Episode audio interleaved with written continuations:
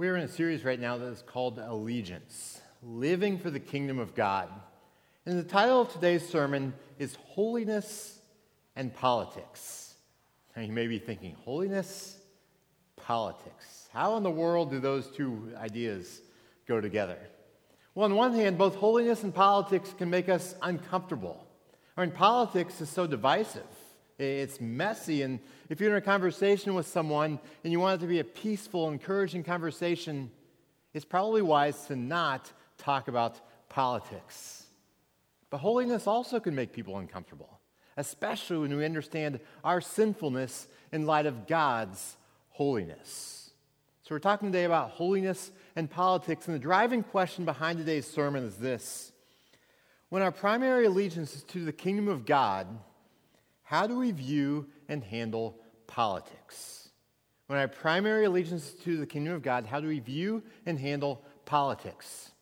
Now, this is a topic that has so many landmines in it. You almost cannot talk about politics without stepping on someone's toes. And, uh, and if you are coming here this morning and you hear this topic and you're sitting here hoping, you know, I hope that Pastor Brandon endorses, you know, some political candidate or, or some certain political party, you're going to be disappointed because that's not what I'm seeking to do here this morning.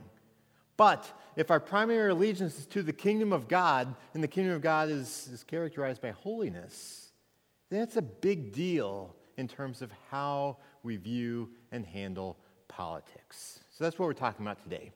If you're following along in the Bible, I invite you to turn in it to Joshua chapter 5. Joshua 5. And leading up to this passage in the book of Joshua, we see that God has been promising for many centuries that he will lead the people of Israel into a land of their own known as the Promised Land.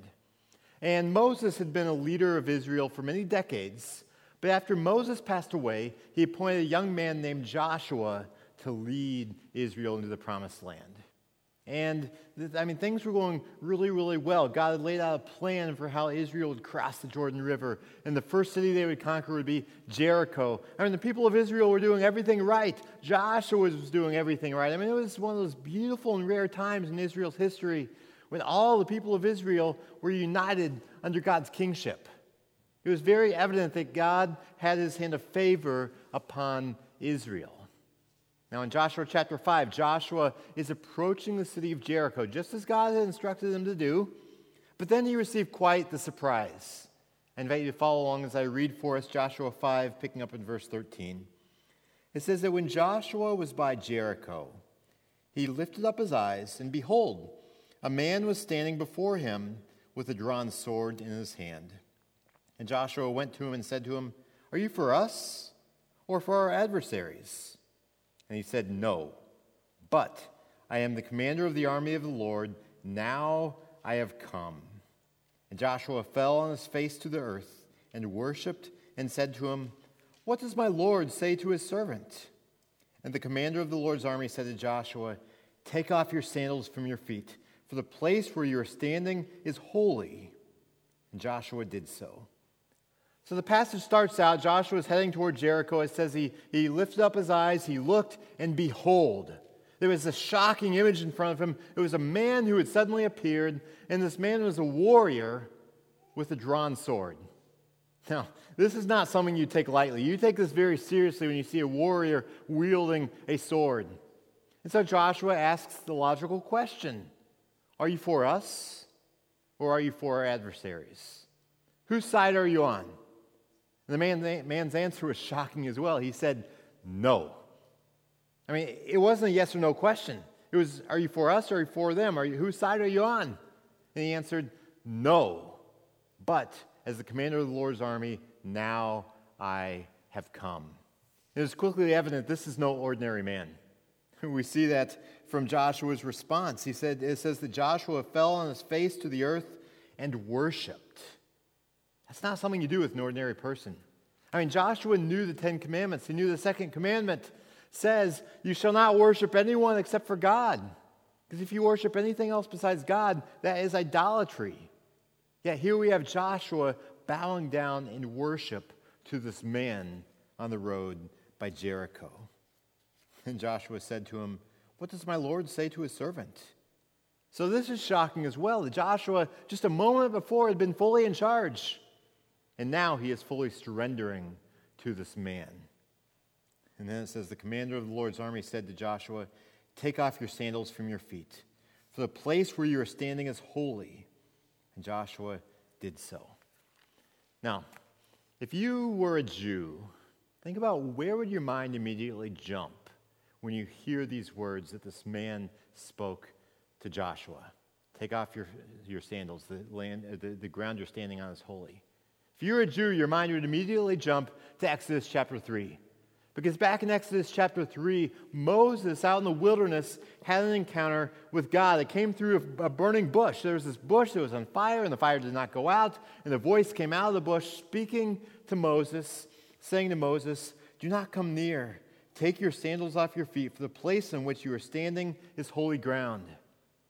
Now compare that to Joshua chapter 5. That was the voice of God in Exodus 3. Joshua 5, this man said, Take off your sandals from your feet for the place where you are standing is holy. So it's very clear this man who Joshua encountered with that drawn sword was not merely a human. This was what is called a theophany. It was a, a visible, physical manifestation of the holy God. This was God taking on a temporary human form. And I want to go back now to God's response to Joshua. Joshua asked him, Whose side are you on? Ours or theirs? And the man said, No. Again, that was, that, that was, this was not a yes or no question that Joshua was asking. Whose side are you on? He said, No.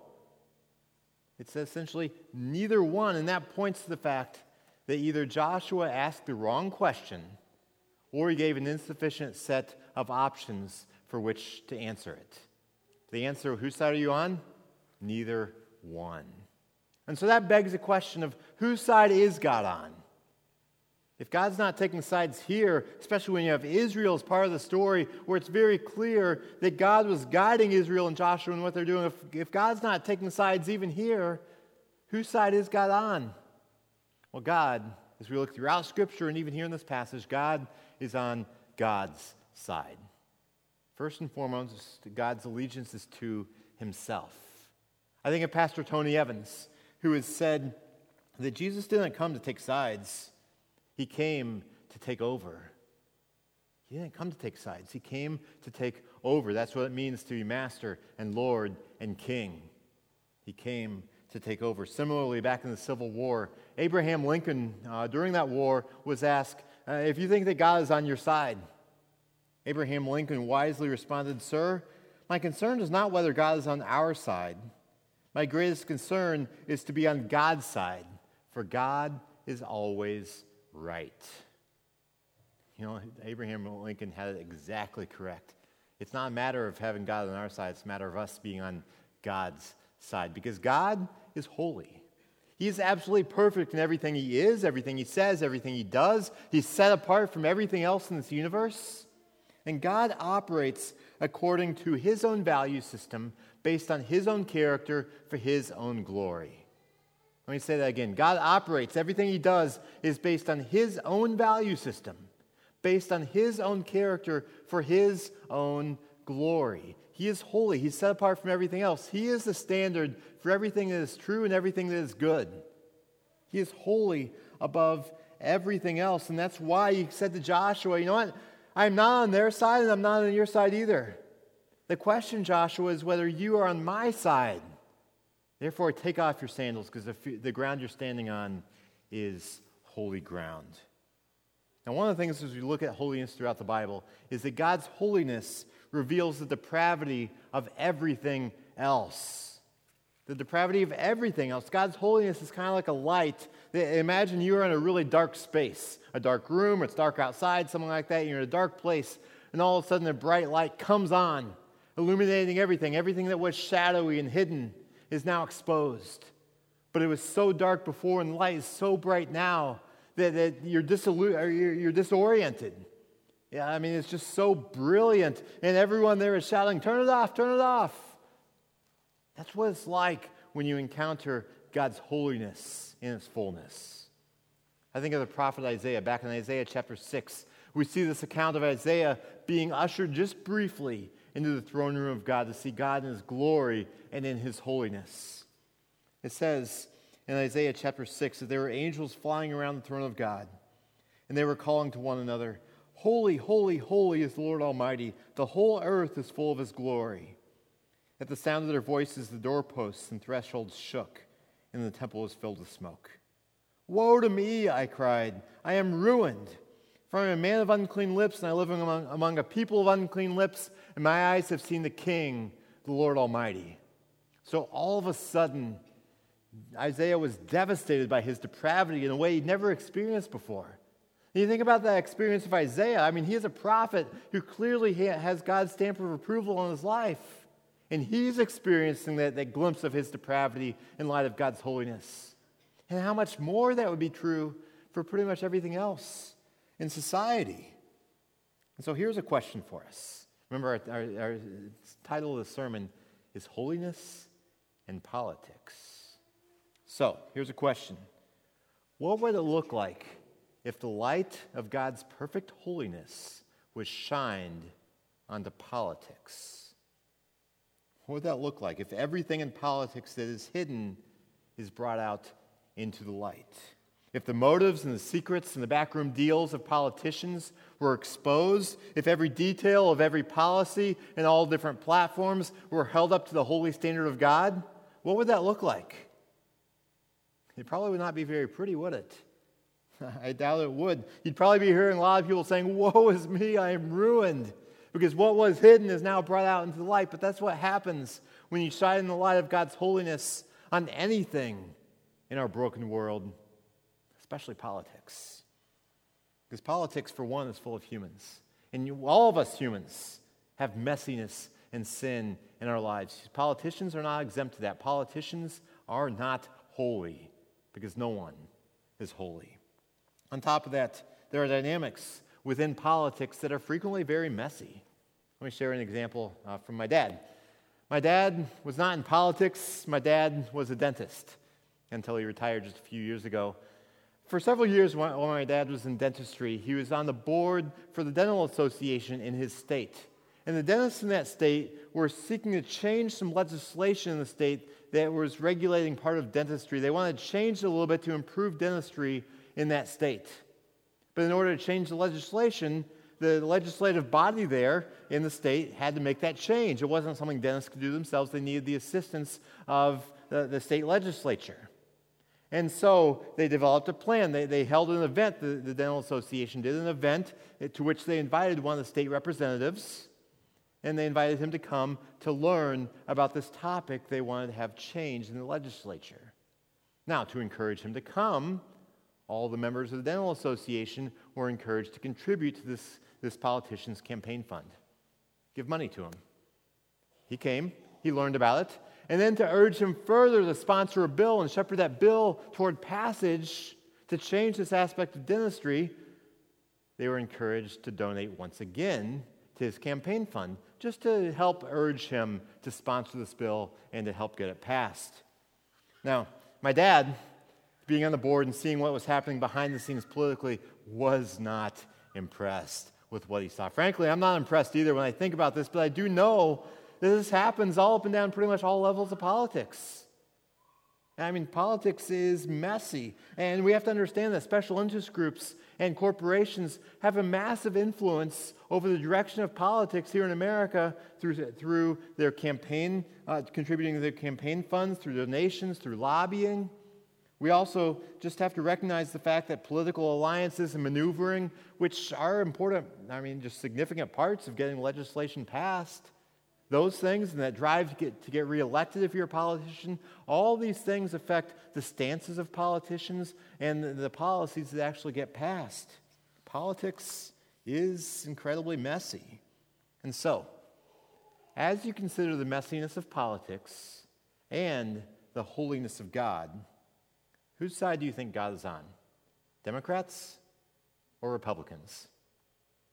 Whose side do you think God is on? Just think about that for a minute.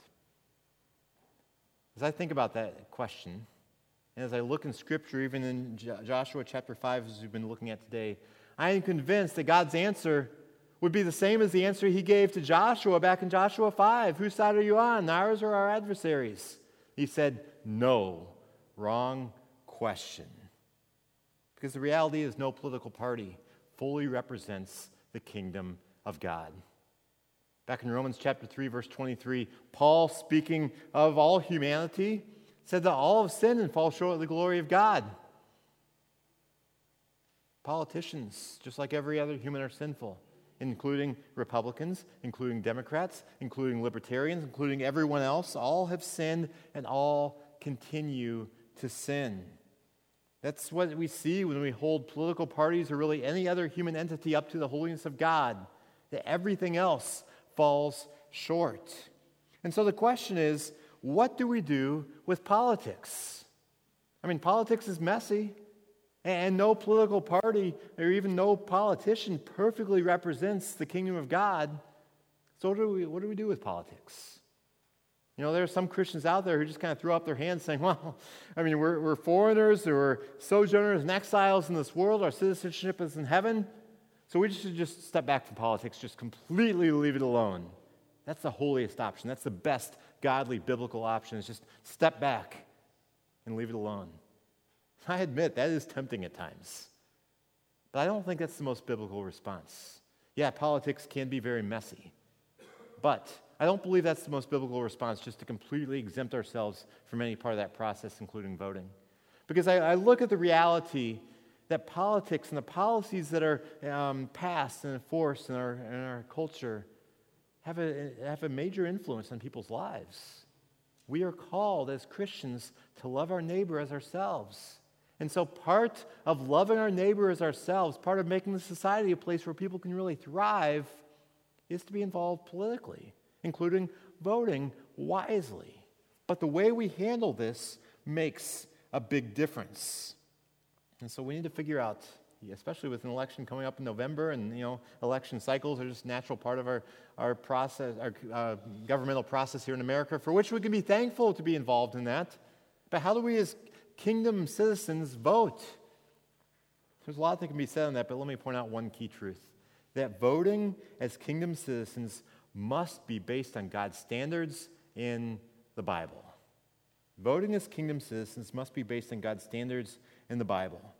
You know, kingdom citizens, we recognize that we must align ourselves with God.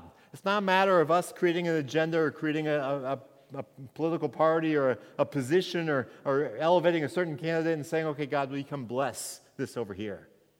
No, our call is to get over on God's side. And God has graciously revealed to us through the Bible the standards of His truth and the standards of who He is and how He expects us to live. And so the way we get over on God's side, remember, God is on God's side. The way we get on God's side is by learning what He revealed to us in Scripture and how do we apply that to all, part of, all parts of our lives, including in how we vote. And in fact, the same standard of getting on God's side through God's Word applied to Joshua as well. Back in Joshua chapter 1, when God commissioned Joshua, God said to him, Only be strong and courageous being careful to do according to all that the law of Moses, my servant, commanded you. Do not turn from it to the right hand or to the left, that you may have good success wherever you go. This book of the law shall not depart from your mouth, but you shall meditate on it day and night, so that you may be careful to do according to all that is written in it. For then you will make your way prosperous, and then you will have good success. So we see God is teaching Joshua, and he teaches us as well, that submitting to God's teaching in Scripture is the way to get onto God's side. That's how you get on the God's side. So, back to considering politics and voting, we need to ask ourselves which candidate better aligns to what God has revealed to us through His Word, the Bible? Which candidate better aligns? That's how we make our choice and who to vote for. And this can be a very complex topic. I mean, you need to look through all the different policies and platforms that the candidate supports. I think it's also important to look at their character, look at their trustworthiness, because holiness is comprehensive. And you think about politicians, their influence in society certainly comes through the platforms and the legislation they support. But politicians also shape society by their character, by how they relate to other people around them. And so, so we need to consider the fact that holiness is comprehensive. We need to look at, okay, which candidate on the ballot best aligns with what God has revealed to us through His Word. And so, if we're to engage in voting, we must choose the best option, even if it doesn't seem like an ideal option. Because the reality is, it's going to be rare, if ever, that a candidate on the, on the ballot perfectly represents the kingdom of God. It's, it's actually quite impossible. So, even though we don't have an ideal, perfect candidate out there, if we're going to vote, we need to choose what is the best candidate from our interpretation of Scripture. Now, maybe your process for determining that is to make a pro con list for each candidate on the ballot, going through, okay, you know, all these different policies and platforms, figuring out, okay, does this person align with Scripture on this or not? And you make a pro con list, and whoever has the most pros and the, the fewest cons is the one you vote for. Now, most likely, as you're weighing through this idea, you have some topics that are weighted more heavily in your mind or as you interpret Scripture than other topics are, so that may influence as well. And for some Christian voters, they have one topic that's them weighs so strongly that that one topic will be the determining factor on who they vote for. As they interpret Scriptures, they think through the topics, that to- one topic is what determines for them who to vote for. Now, the important thing for us, if we're seeking our allegiance to be in the kingdom of God, is to make sure that the choice we make to the best of our ability lines up to, to what is in Scripture, what God has revealed to us, what, who fits that best, even though it may not be a perfect fit. I have another question for you. This comes actually from Pastor Andy Stanley, and I think it's a really good question for us to consider. It's this Are you willing to put your faith filter ahead of your political filter? As you process what's happening, as you po- process politics, are you willing to put your faith filter ahead of your political filter? That means, are we willing to be Christ followers first, and Democrats, Republicans, Libertarians, or whatever else second? Are we willing to prioritize looking at things from a biblical perspective first before we look at them from the perspective of political ideology or from personal priorities? Are you willing to follow Jesus? Even when following Jesus may put a little bit of space or distance between you and your candidate, or between you and their platforms, or between you and their party. Because isn't that what it means to have our primary allegiance in the kingdom of God? That our faith filter is taking greater precedence in how we interpret things than our political filter. I think about this week. I watched the vice presidential debates. Many of you probably did as well. One of the things that struck me as I was watching that debate between the two vice presidential candidates was how they must support and defend their running mate at all costs. They cannot give an inch on, on admitting that they may disagree with something that their running mate does or says. They can't give an inch on saying, you know, my running mate made a mistake there. Or what they did didn't turn out as well as we hoped it would. They can't give an inch on that type of thing. They can't give an inch on saying, you know, the other party, they do have a good point on this, or they did something good over here. They need to defend their running mate at all costs. And I understand that's how politics works. I understand that's how debates work. But the reality is, that's what frequently happens in politics. Many people, including Christians, who are not actively politicians, but it's still easy to fall into that mentality where we defend our favorite candidate or our favorite party at all costs. We defend every single aspect of what they do, and we demonize anyone who may have the gall to disagree with them on something or to say, you know what, I don't, I don't like that. I think they did something wrong here.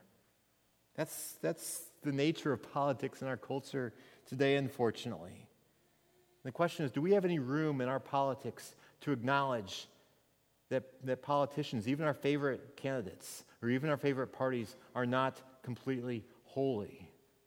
I hope we do have room for that because the reality is nothing is holy except for God. And we are not running for vice president.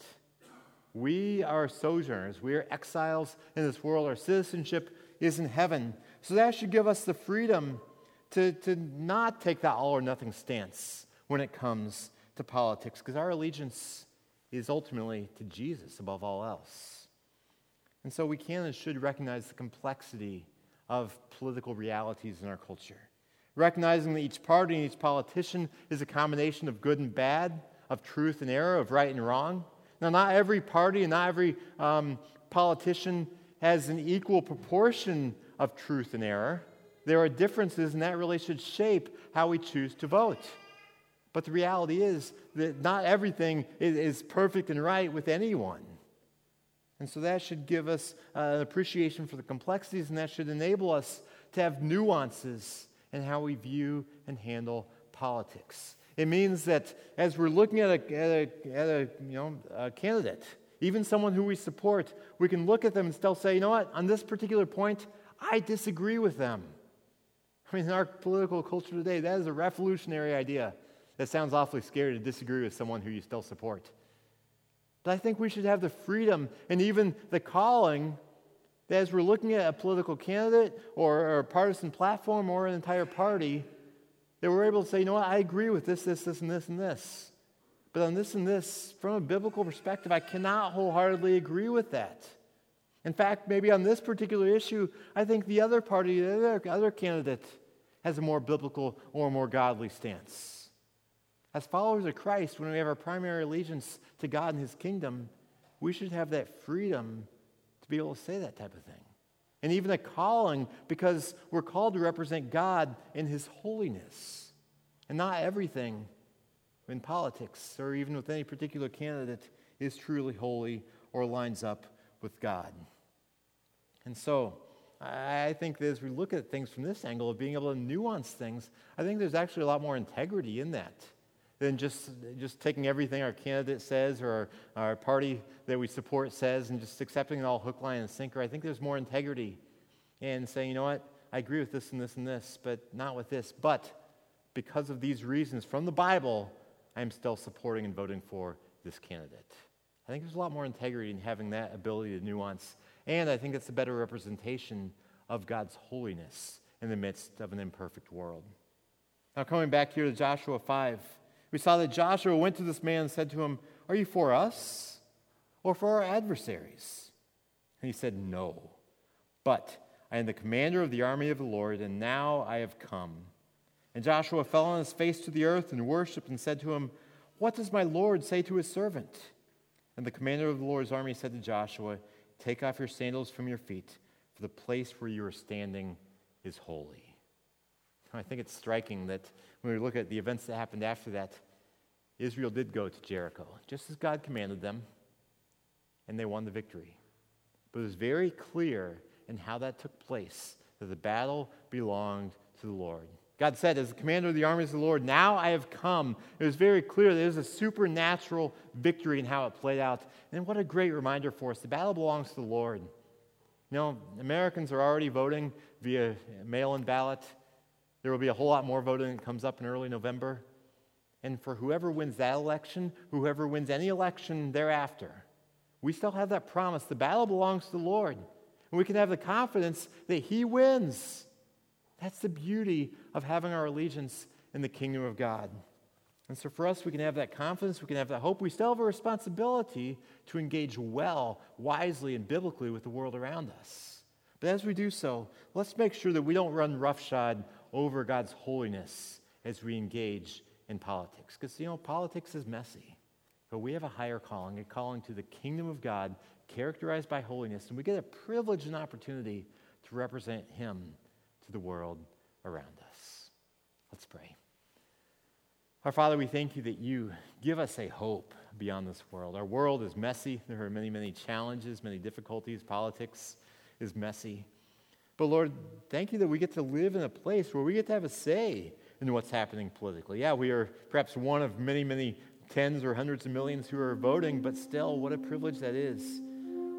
Lord, I pray that you'll give us wisdom as we're engaged in this process, both us here in this room now, but Christians throughout this country, give us wisdom, Lord. Give us the ability to nuance what's taking place. Give us a passion for your kingdom and for your holiness that enables us to represent you well biblically. And Lord, we thank you that you give us a foundation on which to stand. I mean, all other ground besides you is sinking sand. There are so many things that rock us back and forth, but thank you, Lord, that we can trust in you. Thank you that you make a way through Jesus for us to stand holy and confident in your presence, not because of what we've done, but because of what Jesus has done on our behalf. We say thank you